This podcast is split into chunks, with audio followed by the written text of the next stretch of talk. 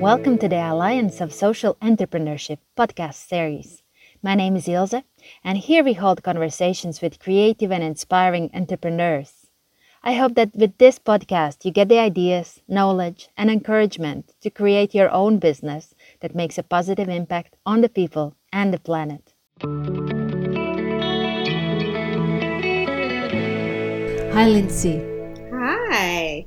Why don't we start off by you telling about your company, about yourself, and about yourself? Um, sure. My name's Lindsay McCoy. I am the co-founder of Plaine Products, and we sell personal care products in aluminum bottles. So you order a bottle, and it comes with a pump, and then when you're running low, you order a refill, and that shows up. You switch the pump over, and the refill comes with a return label and you so you can send your empty bottles back to us and then we wash refill and reuse them. So we are trying to provide an alternative to all of the single-use plastic out there in the world and also offer products that don't have tons of toxic chemicals in them which unfortunately a lot of our our mainstream products seem to have these days. And how did you came up with this particular idea to work exactly within this industry, within the cosmetics industry, and also really tackle the plastic pollution? Um, I was actually, my background is actually nonprofit management, and I was doing environmental education in the Bahamas, where my husband's from. And those islands, there you know, 700 of them. So they don't have the same infrastructure that we have in the States where I'm living now um, of making waste disappear.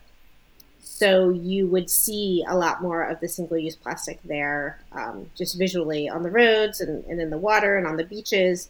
And so I started doing things personally to reduce, you know, my plastic use, and carrying the reusable water bottle, the reusable bag. But one place I couldn't find a solution was all of those little plastic bottles in my shower. So really, um, you know, that was kind of the the start, I looked around for some other solutions, couldn't find anything that works. We decided to move back to the States for lots of reasons. And I took that opportunity to start a business with my sister. And I thought if, you know, I was looking for some solutions, maybe other people were too. So really it was solving solving my own problem. Um, but happily other people have, have embraced that solution. And maybe we can go a little bit more back in your background working in NGOs because I believe a lot of people listening to this also are working in NGOs and, and feel passion towards making the world a better place or working with communities. How does your background in NGOs and experience relate to what you do now? And maybe it has helped you to, to uh, build up certain skills and attitudes on, on that helps you essentially in, in building and running this business. Certainly. I mean, I, I definitely think that uh, spending 20 years working in the nonprofit world helped. Um, first of all, we really, as a company, value customer service, and I think that's from years of working with donors. So we um, prioritize customer service, we listen to our customers, we take their feedback very seriously, we treat them as important stakeholders, and that has really benefited us. Um, when COVID started happening, there was a lot of questions around the safety of reuse. It has now been proven completely that you know reuse is better, that it's easier to sterilize, you know, metal containers, silverware than it is plastic, mm-hmm. and that that's the most important thing, not how many times they're used. But we talked to our customers about that. You know that the systems we had in place were to get rid of all germs, not just COVID. You know, we don't we never want anybody to get sick. And so, um, you know, we didn't have any issues. We had a great relationship with our customers and, you know, already had a lot of transparency and trust going on. And so we didn't see any decrease. We actually grew um, in the last year. So I think that, that having that relationship already existed really mattered. Um, and the other thing is, I think that we have a really collaborative work environment. Um, all of our employees think are comfortable speaking up and, and have great ideas. And I really feel like that came from my time in the nonprofit sector as well. And you mentioned that you've been working in Bahamas in environmental education. I believe also your experience as an educator really helps to um, to find ways how to talk to public and really promote certain lifestyle choices. Think so. I mean, we joke sometimes that if you looked at our, our social feed, you might have trouble telling that we're selling products. Um, we certainly prioritize education and awareness um, as part of our brand. So we feel like it's really more of a lifestyle. And if we can help people understand what's going on with the plastics issue and with you know sustainability in general, whether or not they buy shampoo for us is is secondary.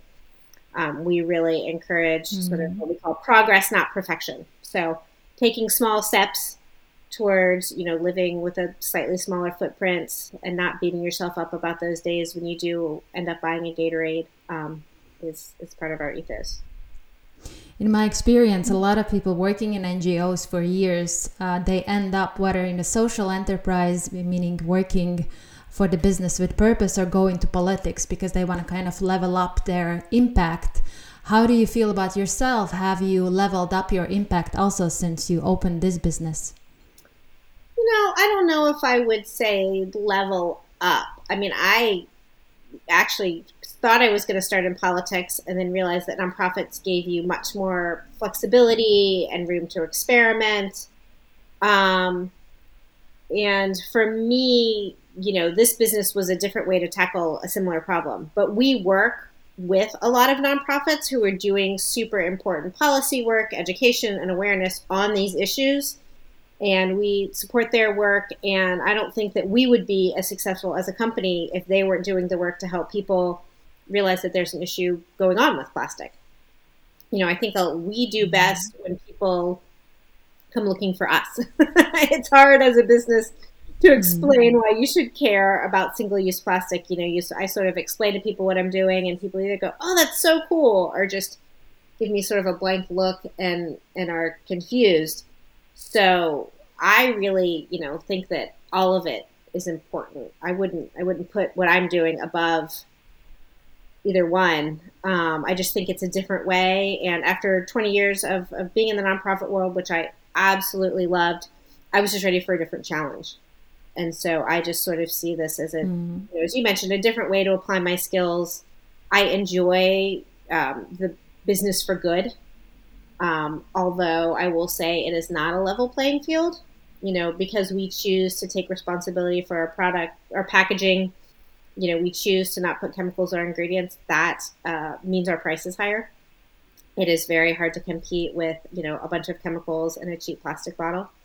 But um, it, so it would be great for us if, if all businesses operated in the same way, because then I think the prices would be much more comparable. But I'm, I'm happy about what we're doing.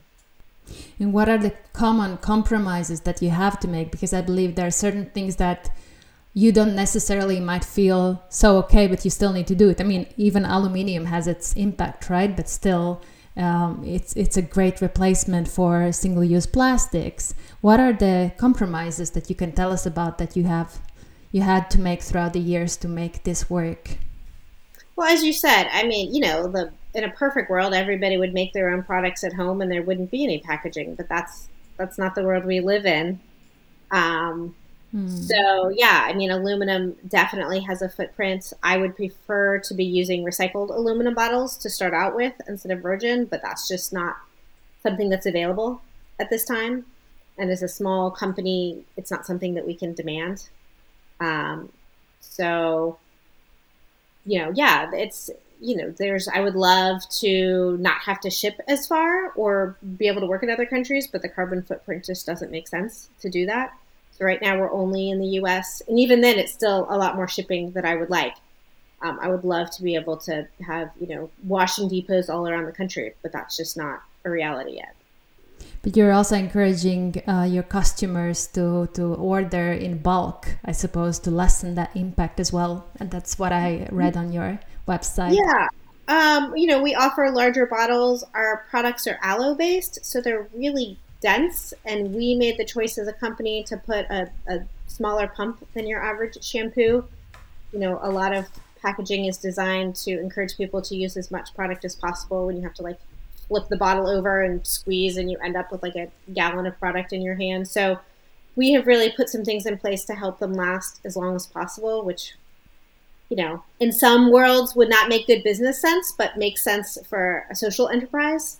um, so that there's less mm-hmm. shipping back and forth. I mean, we have people that are keeping bottles for six months, which they like apologize, like I'm sorry it's lasting so long. I'm like, we're like, no, no, that's that was the point. We want, you know.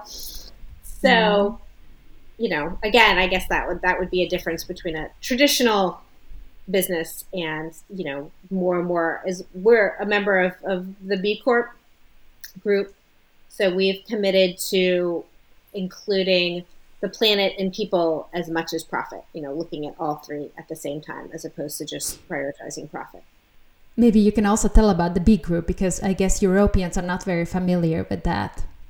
Yeah, I believe that it is. It's international, so um, it's an international movement, as I said, for businesses to um, work into their incorporation documents that they prioritize people and planet as much as profit. And you are actually assessed um, by an independent body on a huge amount of things. I mean, how you treat your employees, where you get your products, your sourcing, your spending, your uh, everything, the whole the whole gamut. You document everything and are rated. And if you get above a, a certain score, you get a designation as a B Corp, a benefit corporation.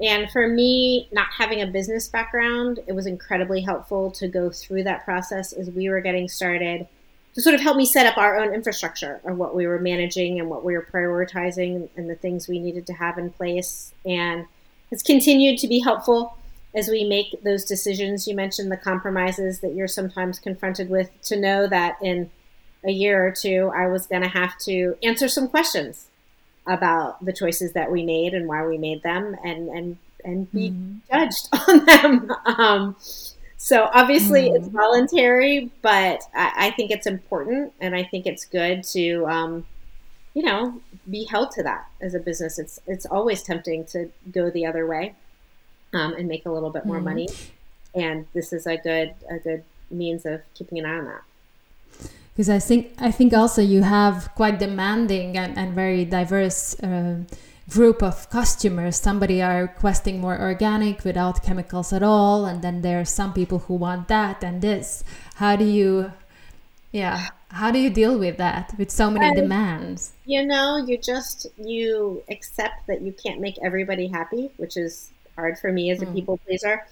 And you just do the best you can. I mean you know we have again in a perfect world, you know, you'd be making your own products and there wouldn't be any preservatives, but that's not the reality. And to keep people safe, we we have to put something in there um, to sort of stabilize the product. And so we picked the safest thing and worked with our manufacturer that we could find. And you know, we're always open to better products. And, and some people say, "Well, I don't, I don't like this ingredient." If you can find a better one, let me know. I'm happy to use it but this you know we're doing the best we can at the time and that's exactly one of those compromises you mentioned earlier. Um, you know we choose to use coconut instead of palm oil which i think is i think it's mm-hmm. at this at this point is the more you know sustainable responsible choice. But but who knows? That could change again in another few years. So you kind of have to always keep keep your eye out. And and a lot of our customers are way more educated on these issues than i am. So i learn things from them all the time. And I think it's important to be curious about what they're saying instead of defensive. So somebody will ask a question. I'll say, oh, I don't know. Let me check. But you know, I'd love to. I'd love to know more. Can you, you know, where are you reading this? Where are you seeing this? And have them send me stuff um, so I can learn instead of just saying, nope, that's not how we do it. Sorry, you know, delete. Hmm. I also wonder uh, still the NGO question would be does it help actually that you are passionate about the uh, subject itself? Because my, oh. my straight answer would be yes, of course, but sometimes I guess one can get emotional. For instance, I wouldn't be able to work, I think, with animal shelters well because I would, you know, be all over the place because I'm very passionate about rescue and so on. I think there's a I I agree with you that passion and emotion are helpful because there are tough days, there are boring days, it's still a job. And so, you know, having a passion helps you get get past that. It you know, helps animate these conversations um, you know, that I I care about the larger mission and it makes it easier for me to talk about it because it is mission based instead of just selling products. Mm. I would have a, a hard time getting excited about, you know, getting up and just talking about shampoo um, all of the time. But I care about it because of the packaging and because of the good ingredients. But I do think that it is easy to slip into, you know, a militancy and you know everybody should be doing this this is the best way and honestly that would be one of my critiques of the environmental movement in general is is often people tend to to turn on each other for not being good enough or mm-hmm. not doing it the way somebody else wants them to. And you know my attitude is much more we're all on the same team. And you know i'm i'm good friends with a guy who owns a shampoo bar company. And you know we support each other and we talk to each other. And i you know great. If if that works for you super. I'm not going to be against people who buy shampoo bars. They didn't work for me. So we did this. But we're certainly all on the same team. Mm-hmm. Um, you know and, and as we hire people we sort of say look we're here to support our customers. We're here to meet them where they are. We're not going to judge them. We're not going to be unhappy that they're not buying every product we have or that you know they're not doing this in other parts of their lives. That's not that's not what we're about. And i think that is sometimes people's passion can push them a little too far and it makes it hard then to meet people where they are looking at your website i also see that you're partnering up with ngos can you tell us a little bit more about uh, this partnership? What do you do and how do you support each other's work? Um, yeah as i mentioned before well First, I guess I should say we're members for 1% for the Planet, which is uh, an agreement that we will donate at least 1% of gross revenue to environmental causes, which is obviously an easy choice for us to make since that's the field we're in. And I do believe that, you know, a rising tide lifts all boats. The more that they can do their work, um, as far as education, as far as policy goes, it only benefits us and the work we're doing in the long run. So, I mean, you know, in, in, addition to providing financial support, which we do, we try and kind of lift up their work, let people know about them, and support the work that they're doing however we can. So, you know, that looks different mm-hmm. for all of our different partnerships. And this reminds me also on on uh, something that you said on other podcast about your trip, uh, sh- ship trip. Maybe you can tell a little bit more about your experience in finding plastics in the ocean. Yeah, there is a great group called eXXpedition. It's E X Expedition because the double X's it was all women. So um, the the captain, the crew, the researchers, uh, and then the volunteers were all female. And it was originally going to be, I think, 24 legs all the way around the world. And I was super lucky to be on leg five which was in the Caribbean from Aruba to Panama. And while we were on board, we did scientific research, uh, you know, trying to assess how much plastic was in the ocean. And they were looking at the types of plastic. So, you know, everything that was collected was put in a spectrometer to, and, and their goal was to try and figure out what's going in the ocean so that they could address land-based policies of, you know, where, where it's most important to, as they say, turn off the tap you know that that while it's great to clean up the ocean, it makes a lot more sense to stop it from going into the ocean in the first place. So uh, we did kind of trawls at the surface, which you know there's a lot of plastic.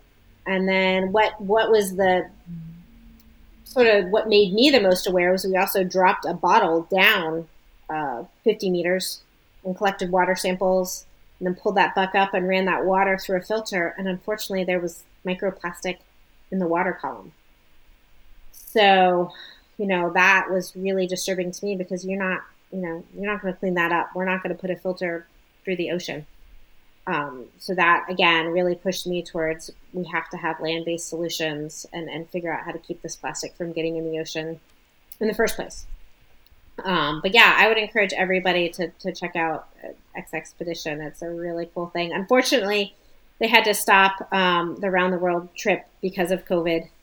Uh, it became kind of impossible to get people off and on the boat safely, but they are still doing a lot of really good work. I think it was estimated by by um, some foundation that a human consumes one amount of one credit card of microplastic per month, which is incredible amount. So this my question is also whether you feel sometimes overwhelmed by all the issues that we are facing in the planet and how do you take care that you keep still hope active hope for yeah for the future yeah i mean it is it is no doubt that we are facing a ton of challenges and it is also no doubt that we are currently experimenting on ourselves with how much plastic that we are using and ingesting and in our bodies i mean i don't i don't think we know the answer to what we're doing to ourselves right now. Um, and that's a little, you know, a little scary. But, you know, the, to me, and one of the reasons I think I got involved in this issue is plastic something we can do something about. There are a lot of problems that we can't do anything about, but we can just buy less plastic. Uh, you know, that's a choice that we can all make and we can change the consumer demand. So, you know, plastic didn't exist until the 50s and 60s anyway, we managed to survive as a society for a very long time without it. And then we were sort of convinced by marketing and advertising that everything should be convenient and we should be able to use something once and throw it away. And if we couldn't do that, it was a problem. Uh, so I think you know we need to just sort of turn that turn that around and uh, look towards reuse, look towards things that we can continue to reuse. I mean, I'm not saying that plastic should be eliminated. It is amazing. It's an amazing material. And for cars and medical things and, you know, stuff that you'll use for 20, 30 years, of course. But for something that we use once and then throw away, you know, we as a society have to say that just doesn't make sense.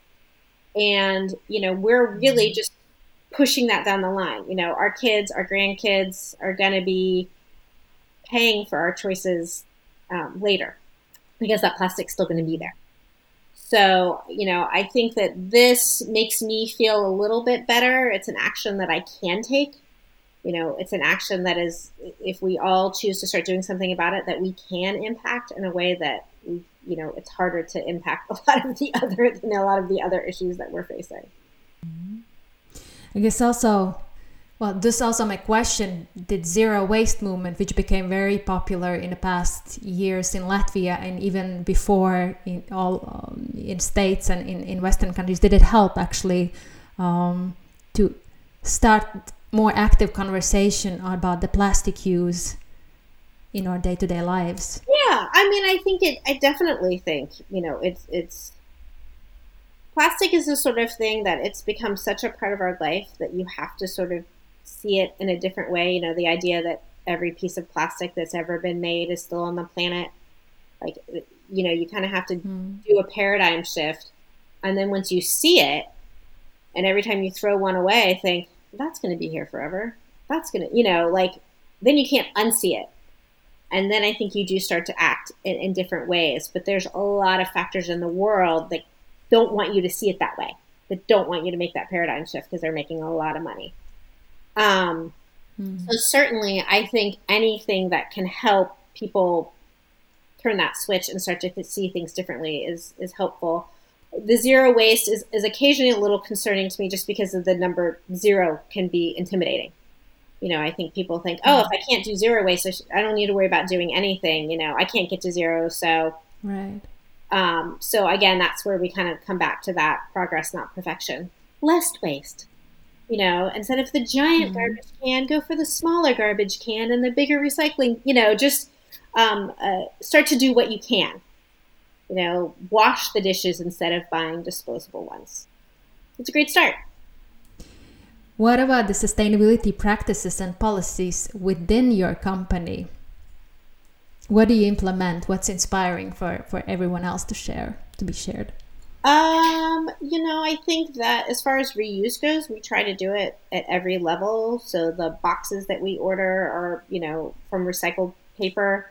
We reuse them two or three times until they start to look a little too raggedy or fall apart. Um, we use paper tape instead of plastic tape to make sure that the boxes can be recycled. You know, I don't know if, if people are aware, but that, that plastic tape has to be removed before, you know, boxes can be recycled. So that sometimes means they're not recycled.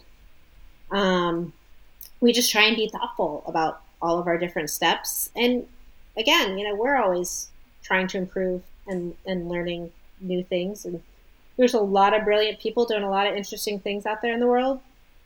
And we're always hoping that somebody's gonna, you know, invent invent a way that we can do it even better. So we do our best to keep up with what what other people in the industry are doing and and you know what's what we should be looking at. And what about the team management? We are a mostly uh, remote team. We actually were before COVID. So I founded the company with my sister. I'm actually in North Carolina on the coast. She is in Cincinnati, Ohio, where our business is based. So she manages the warehouse for us. But then, other than the people who work in the warehouse, everybody else is, is remote and work for home. So I manage that team um, of about 12 people.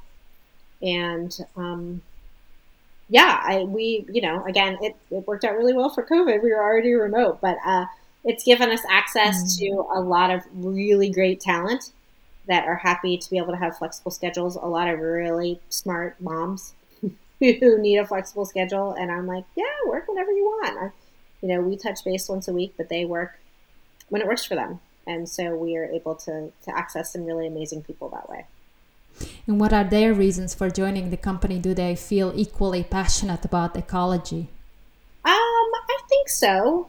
Um, you know, be, I I can't speak for all of them, but certainly um, there is a shared enthusiasm, and we have a Slack channel, and all of us, when we find a new product from a different company, you know, we share it, and we all get excited about it. So um, it is sort of part of the culture and I would think if you, you know, weren't interested in being part of that culture, it probably would it would might be a weird place to work if you didn't if you weren't excited about it because that's a lot of what we we talk about is check out what these guys are doing and oh my god, you know. So that's just that's just part of how we all work together is, is an enthusiasm for it and it animates a lot of our conversation. And one of the things you mentioned that you are taking from NGO world is for people to have a space to speak up and talk. Is there anything else that you kind of practice as a company that could be more unique uh, for your company? Hmm. Sure, there is. You know, it's so hard when you're in it to know what's mm. unique about it. Um, sure. I think the fact that we do, you know, sort of practice a curiosity and try not to be defensive is unusual. Um, and it's hard. I mean, of mm-hmm. course, it's hard. You know, when people ask you things, it's it's easy to get defensive or say you should be doing it this way, or I don't, you know, I don't like that, I don't like this. But we do try hard to sort of say, okay, well, tell me more and, and why, and how would you do it differently, um, instead of like, nope, that's the way we do it. So, and I think we try and do that too. As a, you know, I'll sort of say, well, here's what I think, but I'm happy to be, I'm happy to have my mind changed. You know, if you can give me a good reason, we can we can revisit this, but here's the direction we're going right now. And I, I assume that's unusual, but I couldn't tell you honestly. Mm-hmm.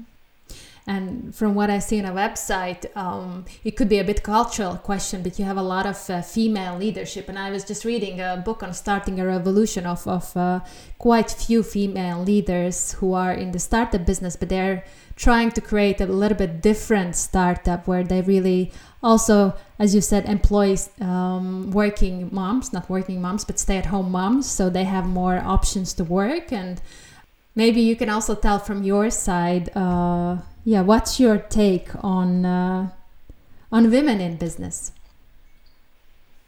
i think women are naturally problem solvers on the whole i mean not obviously uh, you know completely, but it, it, was interesting. I was compiling a list for some for another project of, of similar companies and, and other you know kind of plastic solution companies, and a lot of them were started by women.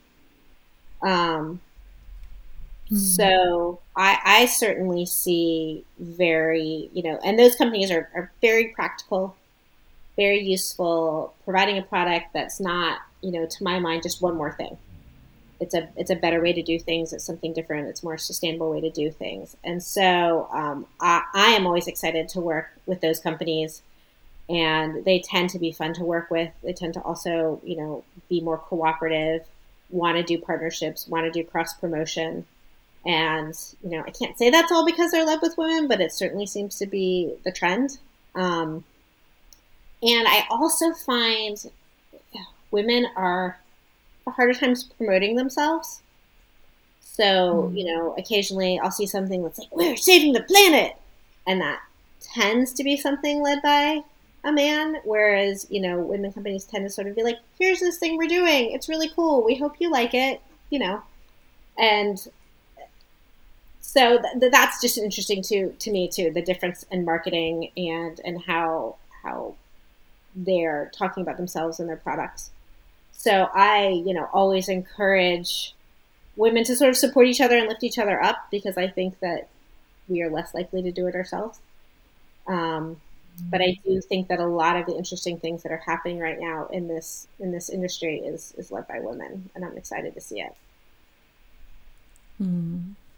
Yeah, the same here. I also wanted to ask you a question on men and and maybe ecological products because there's sometimes a question also um, rises why they why there's so little men in zero waste movement or why they're consuming way less environmental products than than women tend to do well i think women tend to be the ones who shop for the house in general um, you know obviously not always but I, so I think they tend to have their eye more on on that piece. Um, we certainly have a lot of great men who buy from us, so I don't know that it's completely. You know, I think that there are men who are thinking about this, but I think women in the role that they traditionally play think more about it just because their hands are in it more, um, and they're, you know, buying for everybody. They're thinking about the kids. They're you know choosing products that don't have chemicals. You know, they're just they're just that's that's more of our traditional role, I guess, as caretakers and sort of you know home overseers. Um, so I think that's a huge part of it. And I again, you know, kind of what we were talking to earlier. You know, what your what your perspective is. You know, if you're the one that's um, you know, cooking and you're seeing how many things you're throwing away or you're you know buying for the bathroom and you're seeing how many plastic bottles you're buying you tend to notice that more and think about it so i think that's a mm-hmm. huge a huge part of it I remember uh, that there is some research that also says that ecological products for men are more expensive because those who can afford it will be able to buy it. I mean, some kind of argument uh, like this. How do you um, differ your products or do you differ or you make the product as unisex? We we i think we went as unisex as possible. I mean again we didn't want to get in the business of making as many different products to make more money as possible. We were really looking to say you know this will serve a lot of different purposes for a lot of different people. With our shampoo and conditioner we talk about like if you have, like me, straight hair that tends towards, you know, oily, leave the shampoo in longer, you know, leave it in for a few mm-hmm. minutes, let it work its magic, skip the conditioner or, you know, every use it sparingly. You have curlier, coarser hair like my sister. Don't use as much shampoo, use more conditioner, leave it in longer, you know, don't rinse it out. So trying to make products work, the same products work for a lot of different people instead of like this hair for this and this hair for that and this, you know, we didn't want to right. to do that. We're trying not to convince people that they need a ton of products for every different person in the in the fam- in the family, which again is mm. not a mm-hmm. traditional business practice. Um, so we have been asked again from our consumers to do a more male friendly scent. I kind of considered our rosemary mint vanilla unisex, but um, I think we're we're investigating now what what that would look like um, and it's it's something on the on the table to add in the next year. But it won't be a different price. Mm-hmm. Um, you know, we price our we price our products based on what it costs us to get them, what it costs us to ship them around, and what it costs us to bring them back and wash them and reuse them. And that's you know that's how we mm-hmm. figure out what to charge. We don't we don't add mm-hmm. surcharges based on who we think's going to use that. if I had a business background, maybe I would be more tempted. Maybe it's a good reason that I didn't go get an MBA, but it doesn't occur to me to do that. But I think it it makes your company look way better as well to have this this uh, equal attitude. Um, more personal question for you as an entrepreneur. What are your self-care rituals for you to keep going and, and uh, take care of your mind and body? Um, i try to exercise. I try to get outside. Uh, i'm a bit of a productivity junkie so i have to force myself away but i do find that when i do step away from the computer that's when i have my best ideas. My team is always wary now of when I'm like, oh, I had this idea on a walk. They're like, oh boy.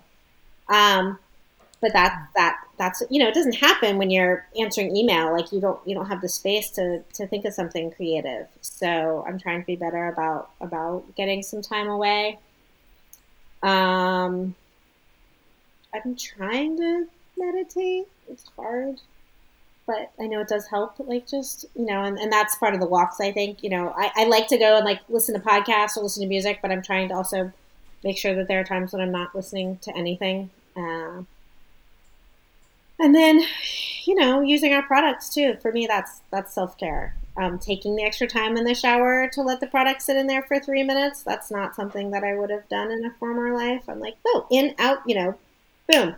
So that piece too of just taking the time to let a natural product work its magic and giving myself those few extra moments here and there are part of it as well. Maybe your final words for somebody thinking about opening or starting social enterprise which would help environment and help people um, yeah uh, what would be your suggest- suggestion or words that you would wish for anyone starting their journey or? Yeah i mean i think yeah do it. The world needs more good businesses. Um, you know we as a as a as a force for good need to overwhelm the the other more traditional companies uh, i think we can we could do a lot more good in the world. Um, and i would just encourage people to make sure that it's a product that there's a real need for you know that it's solving some sort of problem in their lives or in somebody's lives not just a product and that they they do care about and are proud of. And then you know persistence. Um, there were a lot of people that told us that this was a terrible idea and it would never work as we were getting started. And those were all experts who had been in the industry for some time. So you know I, I would just say if, if you really believe in it and it's working for you and, and there's a few other people who you trust who say yeah this is a good idea be prepared that some some experts may tell you, "Oh, that'll never work," um, and and keep going. Um, there's a great business book out there, Eric Ries. I think it's called um, Lean Startup, but it talks about a minimally viable product, like getting something out, getting it in the marketplace, and testing it. And I think that's a great recommendation. You know, don't spend so much time and money on your prep and your business plan and your this and your that and you know launching something perfect into the world because once it hits the world it's it's going to change people are going to re- respond to it and you know if you've used up all your resources and time and energy getting to that point it's going to be hard so i do think it's important you know you don't need a million of whatever it is to get started and it doesn't have to be perfect and the website doesn't have to be perfect um, you know put something out in the world and and let people respond to it and then learn from that and and keep going. Thank you, Lindsay, so much for, for taking time for this conversation. Um, we'll be putting out there also the website that where people can find your products and more information about how the ways that you run the business and, and the partnerships that you build. So thank you and, and good luck with your further business um, aims and objectives. Thank you. Thanks for taking the time to talk.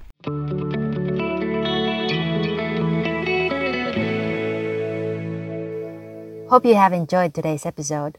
You can follow us on the Alliance of Social Entrepreneurship Facebook page and find our episodes on all major podcast platforms.